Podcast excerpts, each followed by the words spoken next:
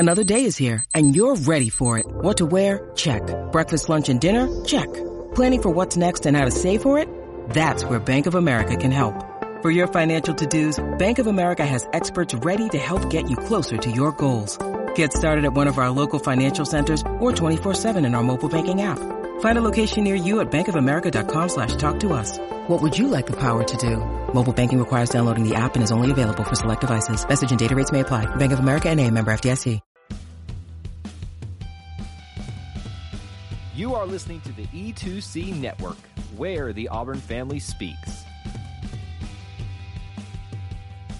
War Eagle Auburn family, and welcome back to the E2C Network. Thank you for tuning in, whether you are watching / listening on YouTube or you're listening on the podcast app. We appreciate you spending some time with us to talk about another topic within the whole of the Auburn experience. Of course, we're always heavy on the sports here because if it's orange and blue, it is what we do, and I am excited for this discussion today because it's not often that I get to talk to current players in terms of what's going on in their lives. You know, usually we talk to them after the fact, and it's not often that I get an opportunity to talk to an Auburn baseball player. And even though baseball is done, I'm sure there's a lot of people that are still kind of reminiscing and thinking about this incredible season that we just went through as fans.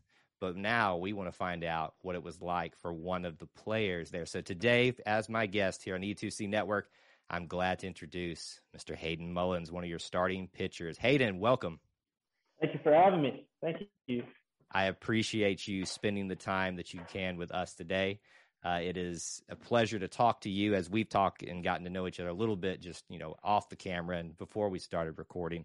I got to tell you, I've said this to you personally, but just publicly here. For you personally, what you meant to the baseball team, for us as fans, but even more so just carrying it over to the team. You guys just gave us one heck of a ride this season. It was so much fun for me as a Auburn fan who loves all things Auburn, but needed to kind of reignite his, you know, I guess what I'm talking, fervor for Auburn baseball. You guys have done that for me. And I can't, I'm sad, like, we can't talk about it anymore in terms of that it's still going on. So I just wanted to say thank you for that. You guys gave us an incredible run. Oh yeah, I appreciate it. I mean, it was so much fun with all the guys and being out there every day, just working our butts off to get out there and beat the teams that you saw in the College World Series and more. But yeah, I mean, it was a lot of fun. It was fun for us, and I can't imagine how much fun and, you know, tough times as well, because, you know, seasons are ups and downs. Not everybody is, you know, dominant in things, so there's high moments, there's low moments, but you guys had some pretty high moments this season. Speaking of, I think this is a great way to start our conversation because, again, from the fan perspective, we look at Omaha or we attend Omaha and we see one side of it. Not even specifically I want to talk about, at least yet, what you guys accomplished in Omaha, but just tell us as fans, what is it like for you as a player experiencing Omaha, the pinnacle of college baseball? What is that like? I mean, in one word, it's breathtaking. I mean, you walk in there whenever you're going into the opening ceremonies, and, I mean, it's just full. You got however many thousands of people there just watching you. You got your phone out taking videos and stuff. And, I mean, it's just a cathedral. I mean, it's the stadium and everything else. It's crowded, the places are packed all around the park. You got the fan fest, and I mean, we're just there to play baseball. We're not doing anything else. And I mean, just walking over there every day or riding the bus or whatever it is, and you're around the other teams and just hanging out kind of in downtown Omaha, which I did not know was such a big city. Mm-hmm. I thought that it was just going to be the field and then nothing around it, but I mean, there's tons of stuff to do around there, and we're just kind of hanging out, being us. And people are coming up to us saying congratulations, and you got fans and everybody just cheering you on or booing you or whatever it is, depending on where they're from. But yeah, I mean, we're hanging. I mean, it's a blast. Like, you go down in the bullpen and you're just hanging out, just, you know, kind of talking baseball and talking shop. And it's the highest level of college baseball that there is. And it really shows that everybody goes there every year and roots their teams on and all that. And I mean, it's incredible. Yeah. I can imagine the amount of pictures and videos you all were taking, as much as fans were, you know, I can imagine you guys being in locker rooms, walking through the cathedral, as you called it, Omaha. It's incredible. Yeah, I mean, and we're walking through the locker room, and I mean, that thing never ended. We walk in, there's College World Series seats all up and down the left and right side, and then you walk back there, there's huge kitchen, nutrition room. I mean, we got media rooms and all this stuff, and I mean, it's pretty much like a labyrinth of tunnels under the stadium that a lot of people don't see that just go to visit and watch. But yeah, I mean, it was crazy experience. Is you ever just wonder why Omaha, right? Like, why in the middle of the United States did we decide, hey, we're plopping this right here? I know there's probably a story and a reason for everything, right? But it makes you wonder sometimes when you see the pinnacle of other sports happening in Atlanta, New York, L.A., Seattle, you know, just the big traditional Dallas, those big traditional cities. Then you got Omaha for baseball. and as much as you think about it, you're like, why would they send them there? But I kind of love it because, like you said, people don't know how big Omaha actually is and how much this town and the city gets behind it. Is that ever just kind of struck you as just kind of shocking that we're going to Omaha, like the city, not the pinnacle of baseball, but the city? I mean, yeah, like ever since I started watching college baseball, I had always wondered, like, why is it there? Like, there's so many other parks and places and big baseball cities around the country. And now finally getting to go both. This is my first time as a player and as a fan myself. And I understand completely. The atmosphere that they provide is next to none. I mean, it is amazing.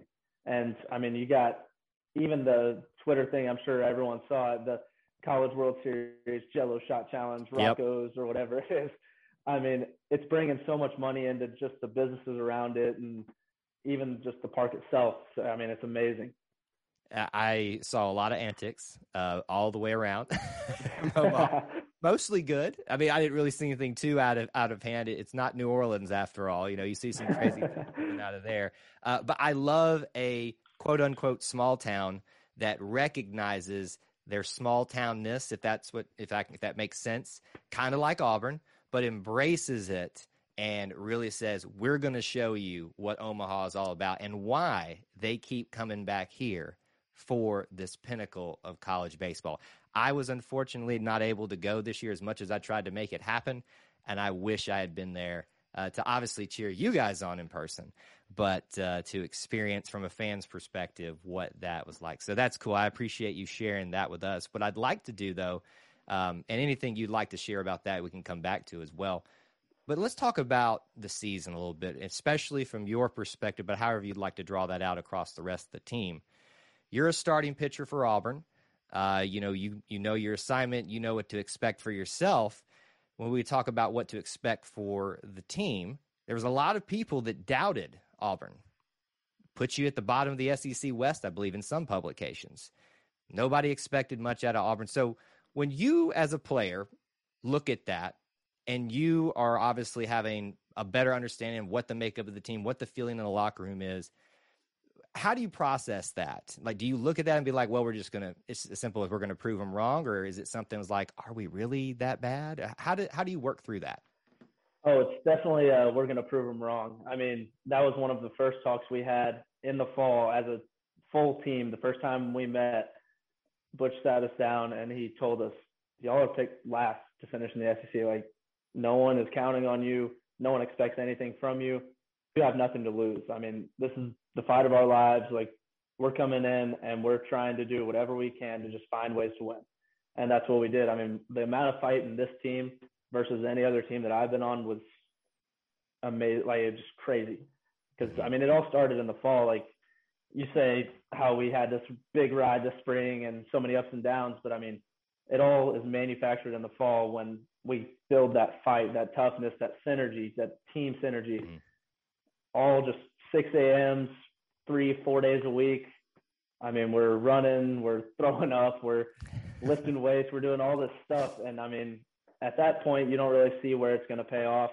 But yeah, this Omaha team was built this fall. I mean, we're doing a mile run, timed mile run if you're a pitcher. Every Wednesday, if you don't make your time, got to run it Thursday morning. I mean, it was a lot, and we were all going through it together, which was huge for us because I feel like last year with COVID and everything, we weren't able to actually be as close-knit of a team as we were this year. So, I mean, opening things back up and getting through all that, I think was really helpful to us, especially bringing all the new guys in, getting to meet them, getting to hang around them on and off the field. And, I mean, yeah, in the fall, we gave our hitters the most at-bats out of anybody in the country, and we gave our pitchers opportunities to pitch to guys more than anybody else in the country. So, I mean, it's all built in the fall, and it pays off in the spring, but, I mean, what we went through together in that fight, like, we're all going to remember it for the rest of our lives.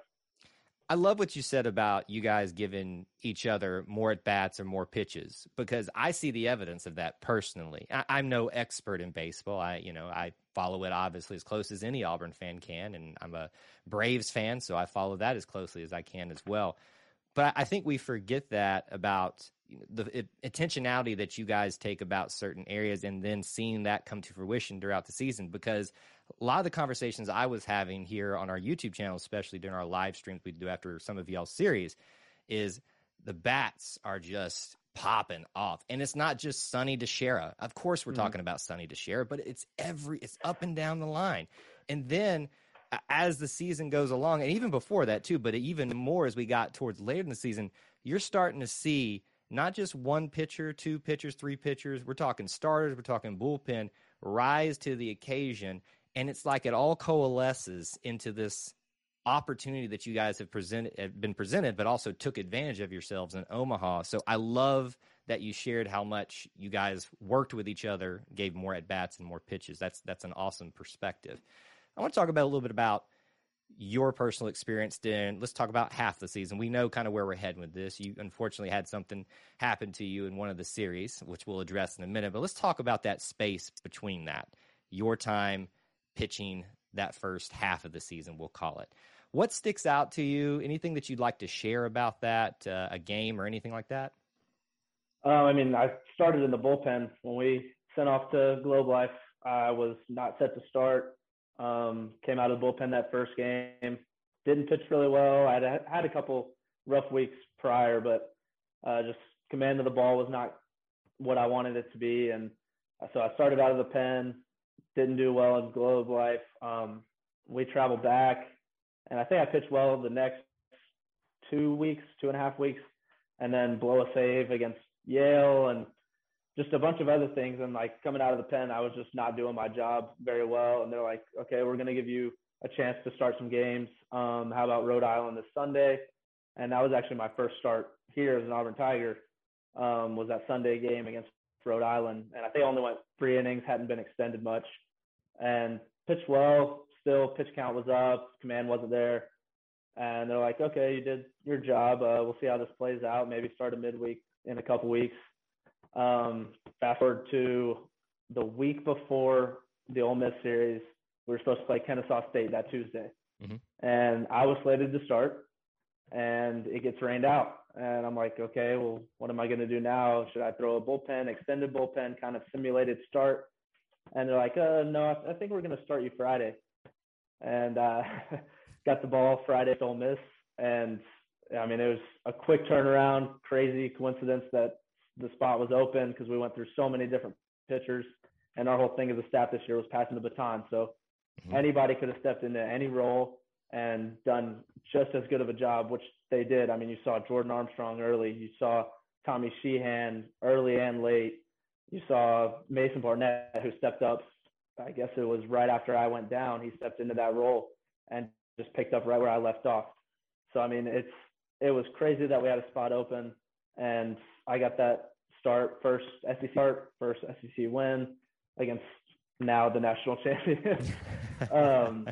Who was number 1 in the country at the time. But, I mean, it was a wild turn of events, and I'm super grateful for it. But anybody could have stepped into that role, and our whole staff was amazing this year. I mean, guys stepped up when they too, and it's because they had been in that situation prior. They had pitched in tough games. They had pitched in tough spots, situations. We did a lot of situational inter-squads, and, I mean, we were ready for the big moments, and we took advantage of that. I got to tell you, I forget that you did come out of the bullpen to start off with, and then you were starting on the Sunday, and you switched to Friday. To me, just outside looking in, that's a pressure cooker of a situation. You go from being the guy that gets the series off to a good or a bad news. In essence, obviously it's a team sport. There's more that plays into that, but you're the pitcher. How much pressure did you feel switching over to Friday? Was it a lot, or did it just kind of feel natural? Did you kind of roll with it? So the first Friday was actually the second game of the series because it was Thursday, Friday, Saturday. So right. Mason got us started that week. We lost the Thursday game.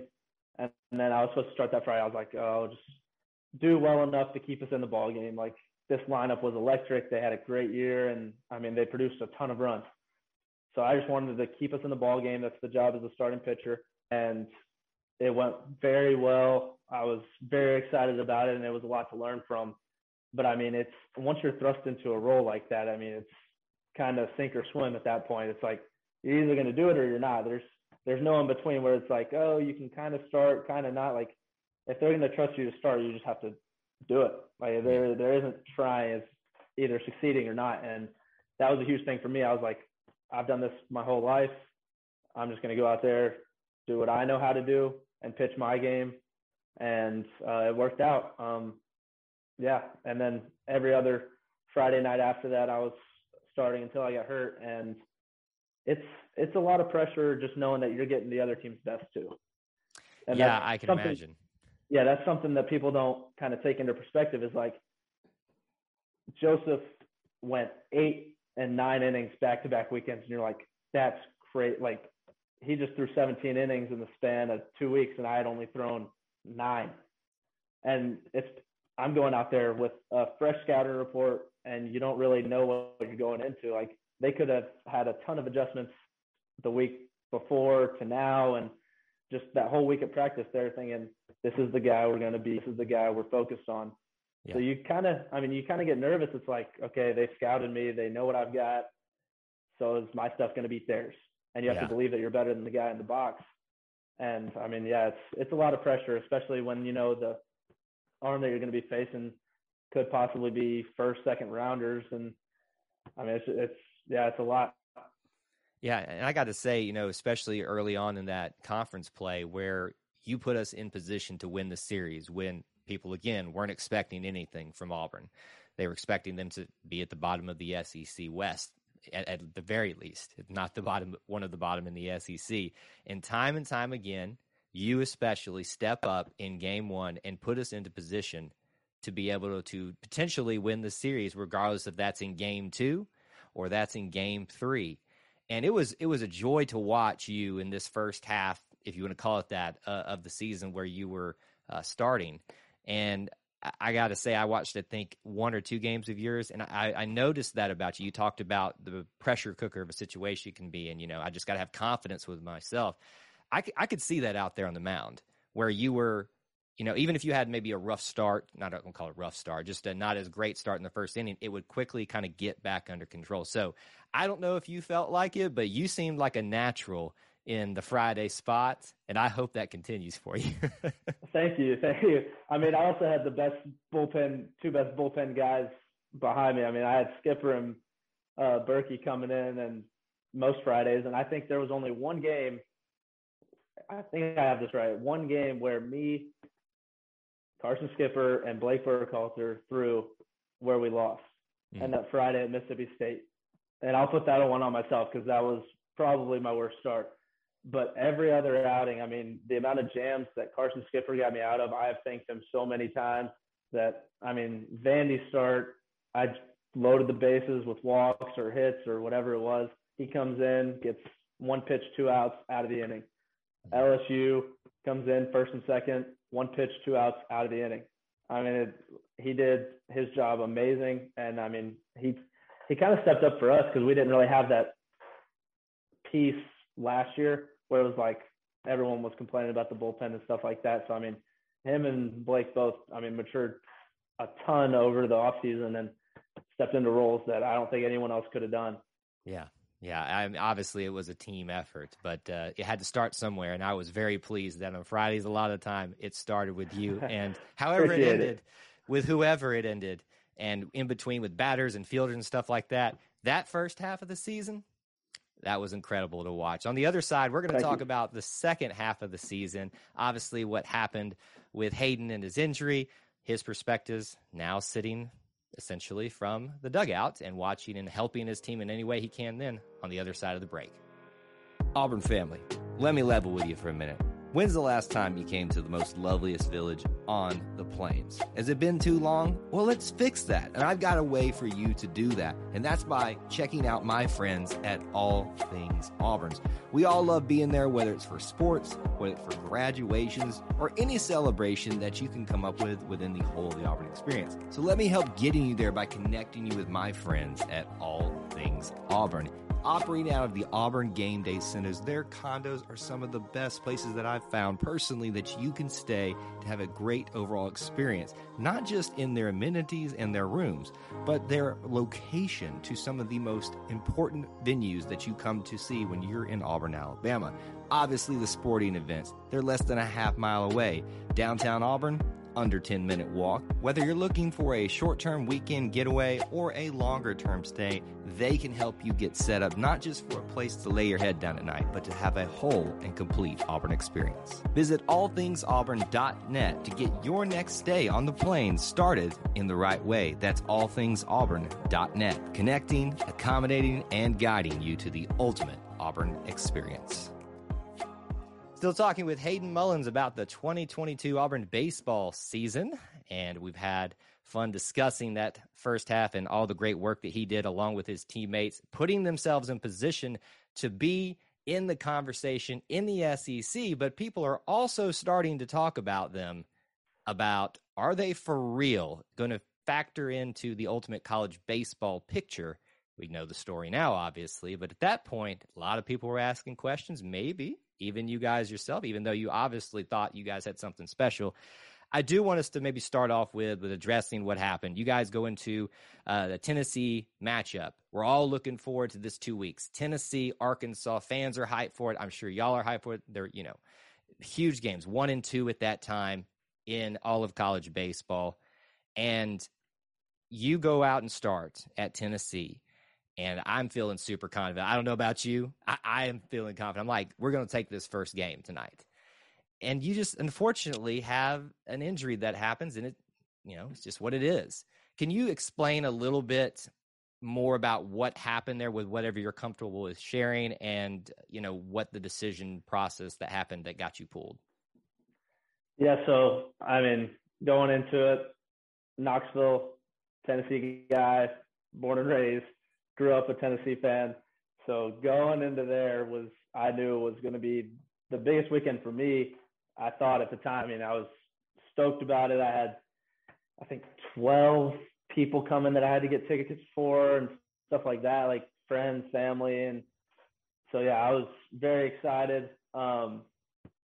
Did my normal warm up, all that stuff. Arm wasn't 100%, I would say. It felt fine, but it just wasn't coming out as good as it usually does. Warm up, pregame bullpen, and then go out there for the first inning. And I threw my first couple of warm up pitches. They were really short of the plate, and I was like, "Dang, must have been like an optical illusion in the bullpen or something like that," because teams will do that. But warm up, fine. Throw the first inning, and that's when I probably built the most confidence I had was after that first inning. I don't remember if I went 1, 2, 3, but I know no runs, and I don't think it hit that first inning, and I struck out 1 or 2, and I was feeling good. I was really confident. I was like, okay, I like where we're at. We're going to win this Friday game against the number 1 seeded Tennessee Volunteers with me and everyone we have behind me. It's going to happen tonight. We're going to shut down this electric offense and go on to do something that no one else has done at this point in the season. And I go out there for the second inning, warm-up pitches, again, not solid, but I kind of just had gotten over. I was like, okay, neither was the first inning. And then about halfway through the inning, I was kind of getting pieced up a little bit. People were hitting me around. They lay down a bunt. I throw it into Narnia right field. And a lot of people on the team will say everything else looked different after that. I didn't think so, but velo just was not there. First inning, I was kind of 90 to 92, 93. Next thing I was 89, 90. And after that, I was like 87 to 89. And I throw a pitch, like two pitches later to, I don't remember who it was.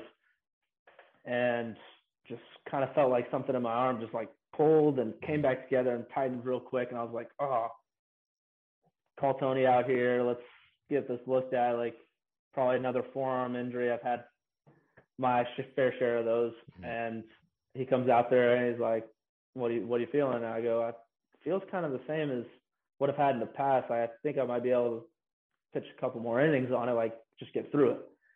And I asked to throw a couple warm-up pitches because Butch came out there as well. And he's like, you want to throw a couple warm-up pitches? Yeah, I want to stay in this game any way possible. Right. Same thing when I got hit in the face. I did not want to come out of that ball I forgot game. About that. Oh, yeah. We can talk about that in a little bit. But I throw my two warm-up pitches. I think it was like 86 and 87. And my last pitch I had actually thrown to a hitter was 84 miles an hour. And that was all the juice I had in the tank. And they're like, yeah, I think we better get this looked at. We don't want it to get any worse if it is muscular, and we don't want something serious to turn into more serious.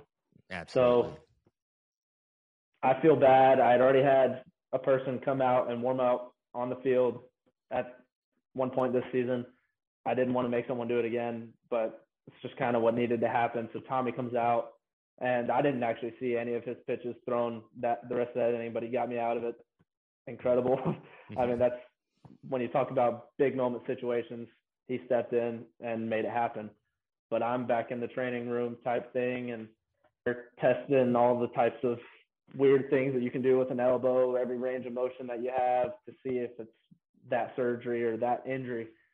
And at this point, we did not think it was. Because I didn't feel any pain with most of the tests that they did. So, yeah, I mean, it was like maybe it's probably muscular, feeling good about it. We'll get it looked at when we get back in Auburn. So I'm down for the weekend.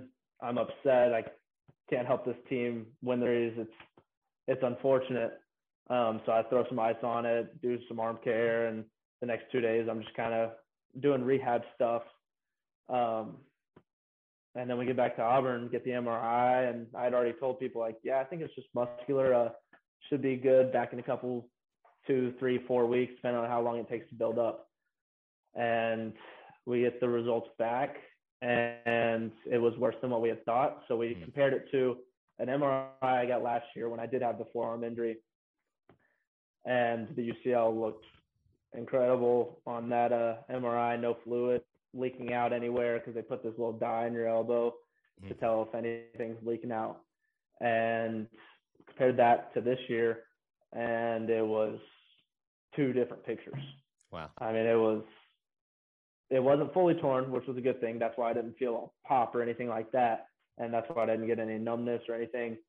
But I mean, it was fluid all over the place, a bunch of white on the screen, and you know how an MRI is, it's a black piece of paper with kind of all your muscles and ligaments running down the arm.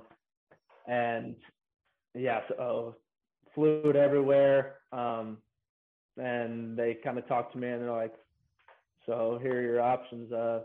Can either elect to get surgery now and just recover and try to pitch next postseason, maybe. Don't know how fast you'll be back, stuff like that.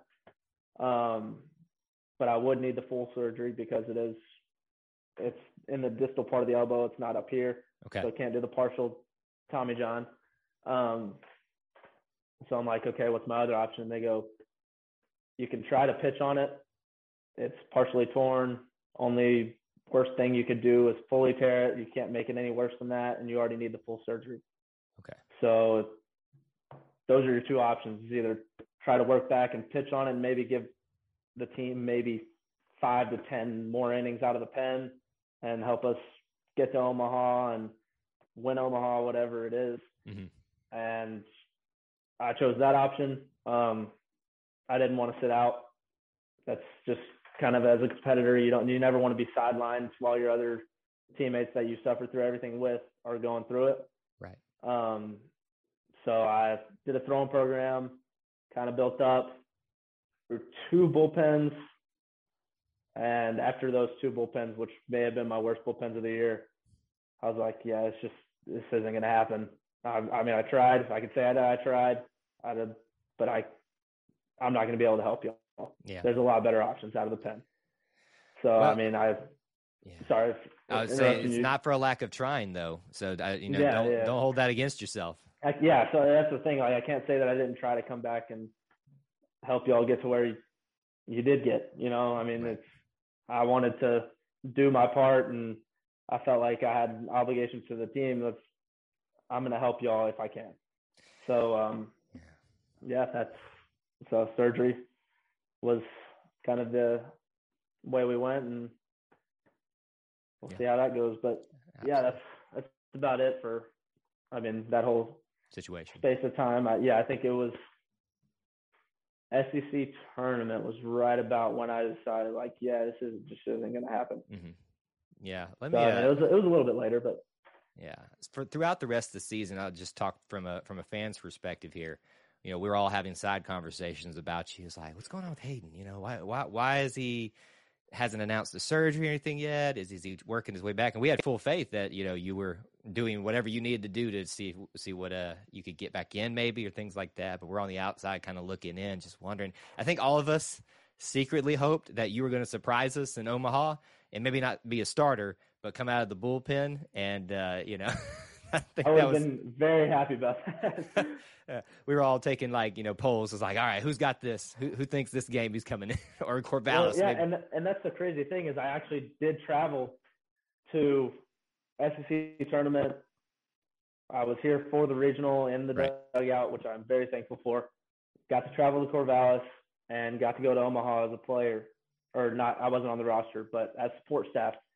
And I am so grateful for those opportunities because not everyone can say that they did. Like, they can't say that they got to sit in the dugout and do all that because you only have so many people that you can put in the dugout. And I'm really thankful that I was one of the people that actually made the cut to do it. I was charting pitches and trying to get any type of tip on the other pitcher or base runners or any way I could help the coaches or team out.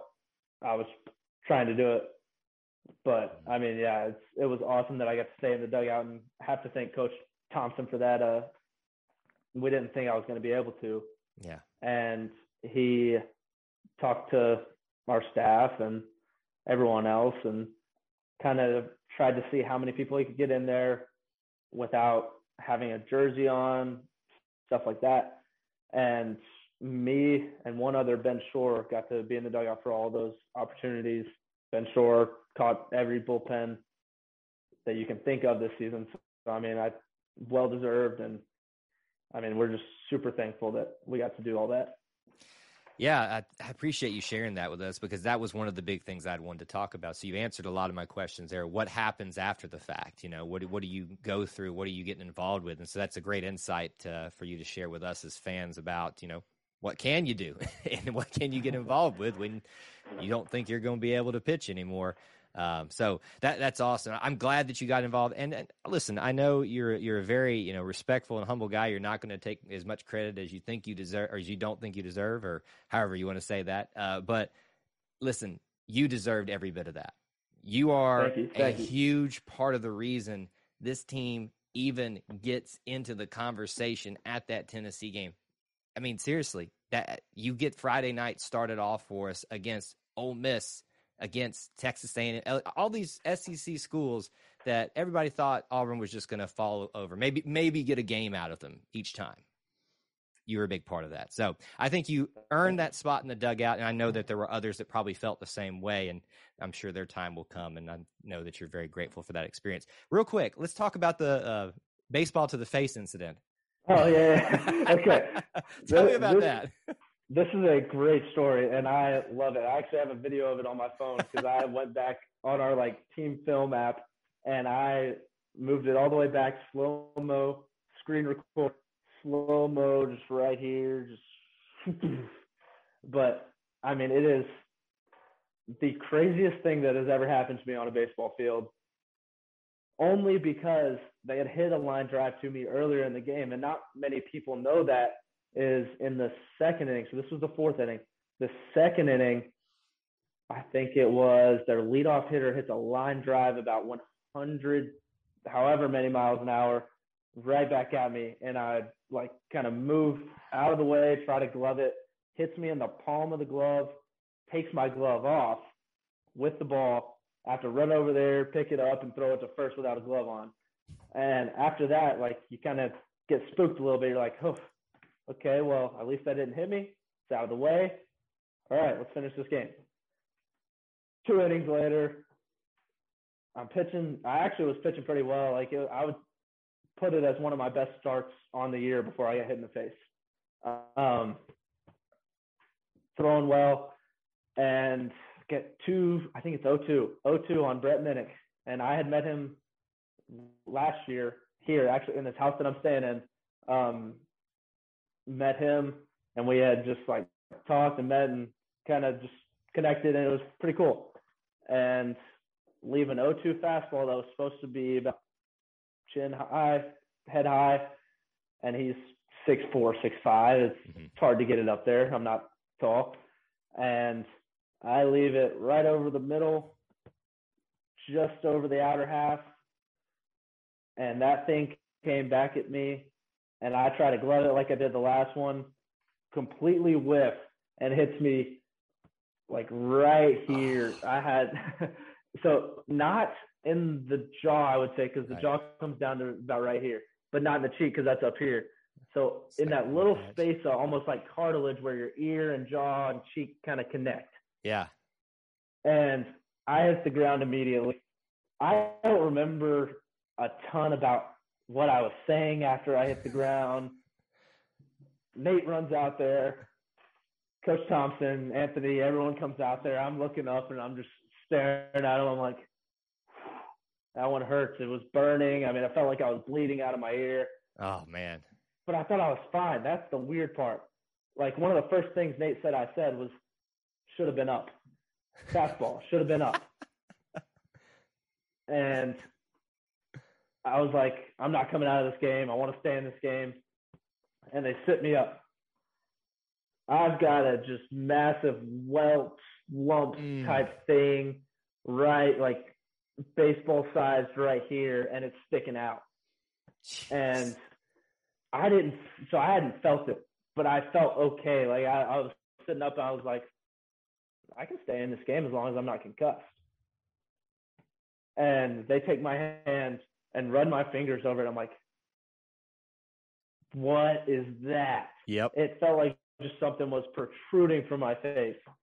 So they stand me up. It's like the A&M team doctor actually said, he can stay if he wants. He's not concussed. He doesn't seem to be concussed. And Anthony goes, I think we need to get him out of here and get him looked at so nothing's like not aligned or off center. Like, that was their worry, is like everything was out over here. So like, we don't want anything to be like, I don't want to get messed up. Right. So I remember running off the field. Brett Minnick was actually standing halfway up the first baseline. He was like, hey, sorry about that. I hope you're doing well or whatever. I'm like, oh, you're good. And kind of keep my head down because I didn't want anyone to see the big lump that I had on my face. I get into the dugout. I'm upset as all get out. I didn't throw my glove, but I'm just really upset. And they're saying they need to take me to the ER. I sit down on like the cooler or something and just like put my hands on my head. I'm like, that was my best start of the year. I may not get another opportunity because at this point I was still trying to earn my spot. Right. This was a week after Ole Miss. So I'm still trying to hold that starting spot. Right. And I'm like, I just don't want to come out because I don't want to lose my spot. Like, I want to keep pitching on Friday nights in the SEC. And Coach Thompson comes over, hugs me. He said, go get looked at. We take off to the emergency room. And on the way there, I asked Anthony, our head athletic trainer, I go, what are my options here? Like, what could it be? I'm a pretty curious guy. I want to know. And he goes, well, for one, you could have your jaw wired shut for about 3 months and be eating out of a straw. And he jokes around with us, so I couldn't tell if he was being serious or not. Wow. He was being dead serious. He's like, yeah, just realistically, that could happen. Like, jeez. Okay, what's my other option? He goes, well, you could have a fracture in your face, have to get surgery. And I go, all right. We get to the emergency room. They check it all out. I think they took a CT scan or something like that. And zero wrong. Wow. Nothing. Everything came back just 100% okay. No misalignment or anything like that. No fractures, no anything, no torn muscles or anything. It was just like, think about when you get hit and let's say the arm or something like that, and it swells up real tight and all that. That's what happened just on the side of my head. All the muscle right here, my entire jaw muscle took the entire blow is what they said. Wow. And I was super thankful. I mean, I could not have asked for any better to get hit in the face and not need surgery, medicine. Well, I mean, they gave me some painkillers, but not like serious stuff. And I could not have been luckier about that. I mean, I really was a miracle. Like, I dodged a bullet on that one. And next thing was, all right, let's take you back to the hotel. And I was like, well, what inning is the game in? What's the score? I think it's 3-2. They just took the lead or something like that. And I'm like, okay, how'd they take the lead or whatever? And he's like, oh, doubling the gap, something like that. And he's like, okay, let's go back to the hotel. On the way to the hotel, we get to the light. And that's when Brooks Carlson had just hit his double or single or rope up the middle or whatever it was, tie up the game or go ahead one. I think it was tied up. And I'm like, we're going back to the stadium. We're going back to the game. Whips it, just turns straight to the stadium, get there in about the 8th. I think it was still tied game. I think we went into extras that game and ended up winning by 1, maybe. But yeah, we get to the stadium, run in. I'm in shorts and my jersey. I get in there, and I'm in the back of the dugout. I didn't want, like, the camera to show that whole thing. So I'm in the back of the dugout, just kind of, like, trying to hang back. And Nani looks down at me and goes, you good? I go, completely okay. Nothing's wrong. They said I couldn't be uglier. We're good. And we end up winning the game. I run out there shaking everybody's hands. I'm ecstatic. And, I mean, it was just the wildest turn of events I have had on a baseball field ever. And, I mean, just for nothing to be wrong. I mean, eating the next day, could barely open my mouth. But, I mean, it was very worth it. It was awesome. I have a similar, not baseball, not as intense and hardcore of a story as yours. It was just a simple elbow to the face. But you always – in those moments, you feel like, I'm okay, I can keep going. But then you realize how much different you look with that thing. Just all the displacement you have in your face once you get hit anywhere. Yeah. And you don't feel it until you're like, yep. Oop. And then people are like, what is wrong with you? Yeah. And then I caught a bunch of jokes and everything throughout the season, just bus rides and on the way home, just about in the face and stuff like that. Awesome. Well, I'm glad you took it in stride and obviously got back to the game. Thanks for sharing that story with us. There's not a lack of effort, not a lack of luck, and not a lack of trying on your part to be a part of this team, to contribute even after your injury. So no one's going to question that and your contributions that you had for us actually on the mound before that point. What I'd like to do as we kind of close out or get towards the end of our discussion, talk to me a little bit about what's next for you, whether it's about the injury or just in general, preparing for another season, whatever that looks like for you, whatever you would like to share with the fans. Yeah, I got surgery coming up in a couple weeks. Pretty excited about that. I mean, could have had it done a long time ago, but I wanted to try to pitch. So, I mean, we got that coming up soon. I'll be in a cast for maybe a week or two and then a brace for maybe 3-4 months. I don't really know how that goes. And be rehabbing every day, and I think it's a 12-month return to the mound. So I mean, okay.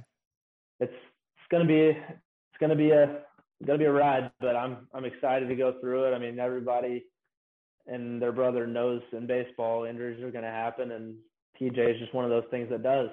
Mm-hmm. And I mean, I've had best friends and teammates that unfortunately have had that happen, and they've come up to me and said, "Hey, I know how you feel right now. I'm sorry." And I'm like, "It's okay. It's part of baseball." And that's what I tell most people is like, injuries are going to happen.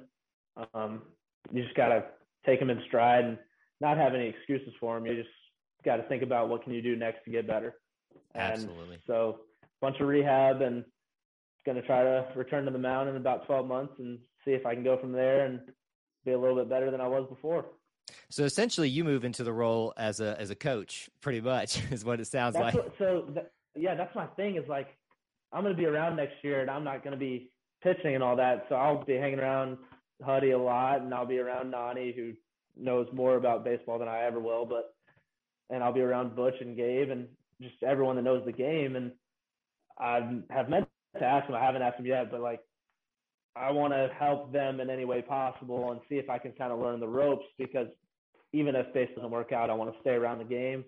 And I think that would be a huge opportunity for me, is kind of just not an internship, but you're working under some of the best in the business. Absolutely. And Huddy pitched for 17 years in the bigs. Coach Thompson has taken this team to Omaha twice in the last three tournaments. I mean, it's crazy, like all the knowledge that we have in that coaching room. And yeah, so I'm going to try to learn everything I can, pick up as much as possible, and see what I can do from there. But yeah, I mean, I'm really excited about it. Even though I won't be pitching, I mean, be around the guys and this new team and just see how far we can take it. Absolutely. Well, I mean, I can't think of a better role for you other than pitching for us, because you seem like a guy that not only has the drive to continue to make yourself better, but to make others better around you by your learning process, by just being there for the teammates through your experience. I think, obviously, we're going to be very sad to not see you actually out there, although we will not forget. Yeah, well, actually out there on the mound, but we will not forget what you did to get us to this point, because every player on that team did something, even if we didn't see that. When you have a team like this Auburn baseball in 2022 that does the unexpected to the level that it was unexpected, that's more than just a player. That's more than, obviously, we love Sonny. Obviously, we love it, name this player, that player. That's a team effort, and that starts with everybody. Yeah, it was all hands on deck, and BT was always saying, just don't let go of the rope. Everybody's got their hands on it, and it's kind of like those runs that you do as a team where everyone's holding onto the rope up here and you're running up stairs or ramps or whatever it is. And he's saying, don't let go of the rope. Yep. Everyone's got to have a piece of it. Awesome. And everyone's got to row in the same direction. I mean, we're all working for that one goal, and that one goal was Omaha. And of course we did get there, but we would have liked to win it. So, I mean, that's the next step. That's a great, actually, question. So we'll close out. I got a couple questions for you from some of our Booster Club members that want to just ask some specific things. Since you brought that up about a coach who sets the expectation. I mean, it's cliche. Every coach says the expectation is to win a national championship. But there's something about, I remember that interview that Coach Thompson did where he just looked at him and said, "We're our national championship. What are you talking about?" I mean, like there was just something in his eyes that said, "Oh, this dude means it. It's not just coach speak." So the question comes from Dustin Smith. He says, "What is the mindset of a clubhouse when your coach comes out and says championship or bust?" However you'd like to answer that. What is that? How do you process that? I mean, anyone that's met Coach Thompson knows that he's one of the most genuine guys in this league and really in the country, but when he says something like that, he means it, and you have to believe it for yourself. So I think it was kind of from a point of self-confidence and confidence in our team and what we had done at that point. I don't think he would have said that last fall when we all arrived on campus, but we had proven things to that point in the season where I think he was comfortable saying that because he had that much confidence in fight and our grit and how we were just going to get it done in whatever way we could find possible, Mm-hmm. And I think it's one of those things that if you say it at the beginning of the season when you haven't proven anything, you haven't even played a game yet, you can't really believe someone that says that because they've got no evidence to support that claim. But when Coach Thompson is saying that after just winning a series at Texas A&M, a series at LSU, a series at home against Vanderbilt, a series at home against Alabama, sweeping South Carolina, things start to change where it's like, we are that team that can do this if we all believe it. And I think that's when he put it out there. It's like, we're starting to believe it around the clubhouse. We need the people around our program to start to believe it as well. And I think that's when the fan base really got into it. It's like, this team could very well be the last team standing at the end of the year. And I still think that would have been, I think any of those 8 teams could have been if one or two things goes their way, you know. Mm-hmm. That's just how baseball works. Yeah. You know, I remember being at a very chilly, very early Rhode Island series and sitting in that stadium. It's easy for me to say it now in hindsight of everything that happened, but just standing there, freezing my butt off after the game had ended and just going like, there's something different here. I don't know what it is. I'm not going to call national championship or anything like that. I'm not going to be that fan just because it feels special. But there was something, even in that very cold series, or at least that night it was, I think it was a Friday night one that I can remember specifically freezing my butt off with shorts for some reason, that we felt it as much as y'all did, how special this would be. So I got a last question for you from Corey, one of our listeners. And it's hard to answer these questions, you know, because they are asking you to speculate way out in advance. Where do you see the Tigers going next season? Are we looking at Omaha again? I think the first question we have to ask is, what new and old Tigers are we going to have? Mm-hmm. You know, this team will never be together as one, right? Maybe ever again, just because of draft, transfer, this, that, the other. So, I mean, we really took that into consideration. We're like, this is the last time this team will ever be together as one. Like, we need to make something special of it and all that. And we did go to Omaha, and next year's team really needs to kind of consider that they're not this past year's team. It's a completely different team, whether some people are back or not. It's not the same team, and it never will be. So you can't try to be that team. You got to put all this. I mean, I know it's fresh on our minds. We just went to Omaha. It's College World Series, but I mean, you got to put it in the back seat for a sec and just realize that you need to be present in what we have now, what teammates, coaches, everything that'll be there this year, and see where this team can go now and take it as far as it will go. Because if you keep trying to recreate last year's team, last year's result, and we're not a result-based team throughout the whole year. And I know a lot of people have heard Coach Thompson talk about that. We're process-based team. If you start thinking on the result of the team that happened last year and we need to get there and this, that, and the other, you're going to lose. You're not going to have success, and you're going to get too caught up in here that it's like, we're not where this team was at last year. Mm-hmm. Next year's team is a completely different team. They could go a completely different direction and still have the same result. It's just, what processes are they going to take to get there?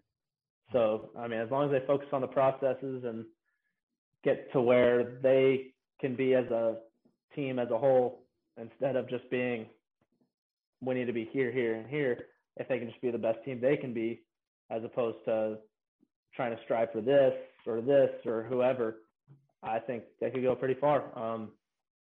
Don't really know how far. Need to see what kind of talent we have next year and what we're going up against. I mean, we're going to be going up against an LSU team that just transferred in about 30 people, it feels like, and 10 different SEC starters, 2 4 stops, and anything you can think of. But I mean, yeah, I mean, it's going to be, I mean, it's Auburn baseball, you know, it's always there. And it's Coach Thompson. I know that him and the coaching staff and the players will figure it out, because it's them. They do this for a living, and Coach Thompson really knows how to turn a program around. And I could see him taking us to 3 World Series and 4 tournaments, but I not going to put it out there and say that's going to happen, obviously.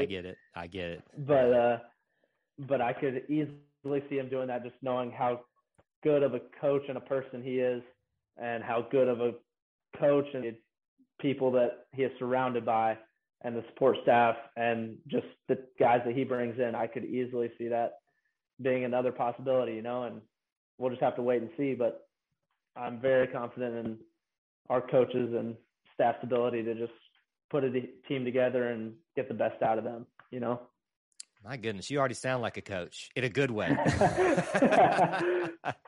It sounds like Butch might have rubbed off on you, or Tim. Oh yeah, I mean, Nani. I see a lot of my personality in Butch in terms of the way he just answers questions, goes about answering interviews and stuff like that, where it's like kind of beating around the bush, but also giving you an answer without giving you an answer. And he's long-winded, I'm long-winded, and we could talk baseball for hours. So, I mean, yeah.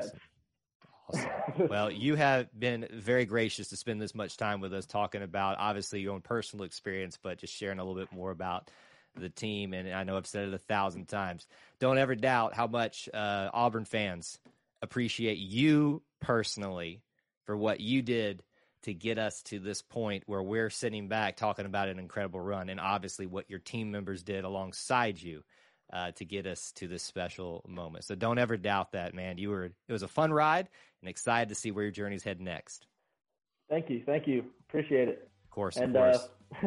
War Eagle. War Eagle. Thank you so much for listening today to E2C Network with us, sitting down with Hayden Mullins to talk a little Auburn baseball. We look forward to his future and the future of Auburn baseball. Till we talk to you again, War Eagle. Thank you for tuning in today's episode on the E2C Network. On your way out, I want to remind you to stop by e2cnetwork.com. It's your one-stop shop for all our content across our podcast, YouTube channel, and much more. To stay up to date with us, make sure you're following social media accounts such as Facebook, Twitter, and Instagram. While our content here may always be Auburn sports heavy, if it's orange and blue, it's what we do. War Eagle.